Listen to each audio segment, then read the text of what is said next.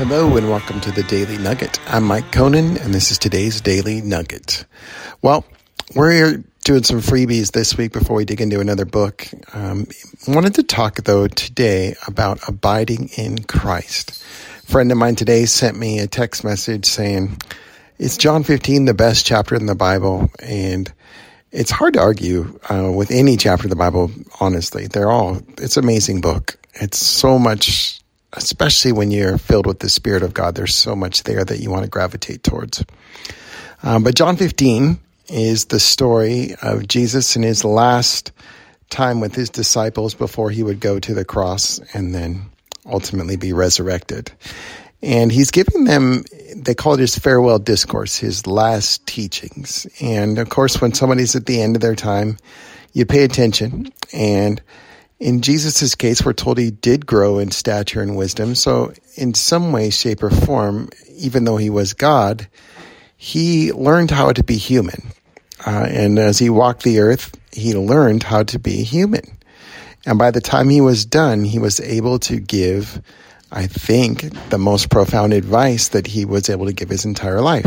And everything in this chapter has to do with learning to depend on God uh, learning to rely on God's Spirit and learning to, as Jesus said, trust Him.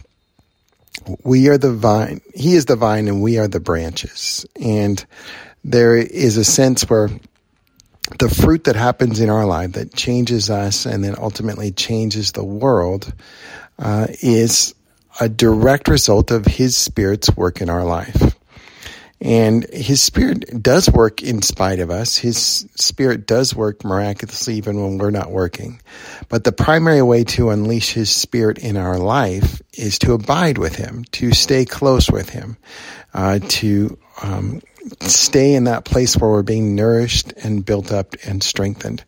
Um, another way to think about it is, is if you're being transformed, uh, the greatest example we have in nature of transformation, of course, is the caterpillar being transformed into a butterfly. What does the caterpillar do? The caterpillar has to enter into a cocoon.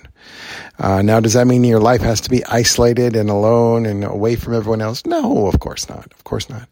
But it, part of it should be.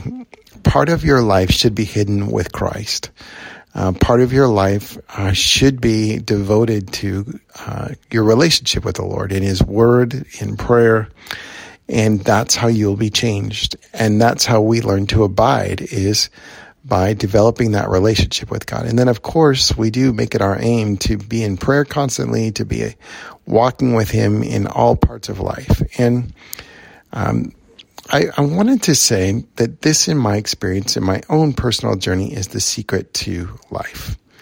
It really is the secret sauce. The secret sauce is learning to abide with Christ and learning to keep your focus on Him. Now, nobody does this perfectly. Nobody does this rightly. Nobody has it all figured out. That is definitely not the case. And it doesn't mean you have to become a monk. It doesn't mean you can't do anything. You have to focus all your attention on Christ. Not, it doesn't mean that at all. Uh, it means a lot of things, but one of the things it does mean is you're purposeful about the things you do and you're purposeful about the way that you do them. Um, and so you're purposeful about the things that you do in the sense that you want to do things that God's word would lead you towards. So many people in my life have been great examples to me. Uh, guys who give up their time to help others in need, uh, especially are powerful. I mean, guys who uh, give up their time to study and to learn more about who God is.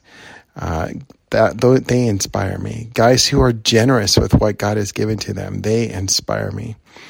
Um, and I don't mean disguise in the, the, male sense, but men and women both. I've been inspired by who bear those traits, and that's part of how we abide in Christ is we do His will. But the other part of it is how we do it, and how we do it is we do it in partnership with Him, humble and dependent upon Him, just uh, like a branch does to uh, a vine. And I'll, I'll, I'll kind of leave the metaphor at that and just say uh, there's some profound promises that the Holy Spirit will come into our lives and that we have the opportunity to walk and find comfort, to find direction, and to find, as uh, John described it, the spirit of truth who will lead us into all truth. And Holy Spirit is amazing uh, for that in our lives. And I encourage you, put your eyes on Jesus, put your eyes on Holy Spirit. Uh, and if you start your day that way, at least if I do, uh, my day goes profoundly different than when I don't.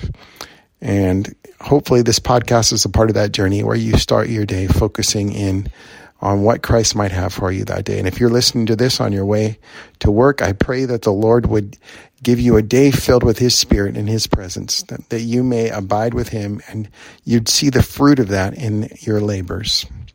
And if this is something that you listen to at the evening time or at a different time, I pray that God would restore you and renew you, that you may be filled with His presence and know His power and His strength in your daily, whatever it might look like. May it be so in our lives. Amen. Thank you for listening. This is the ministry of our true legacy.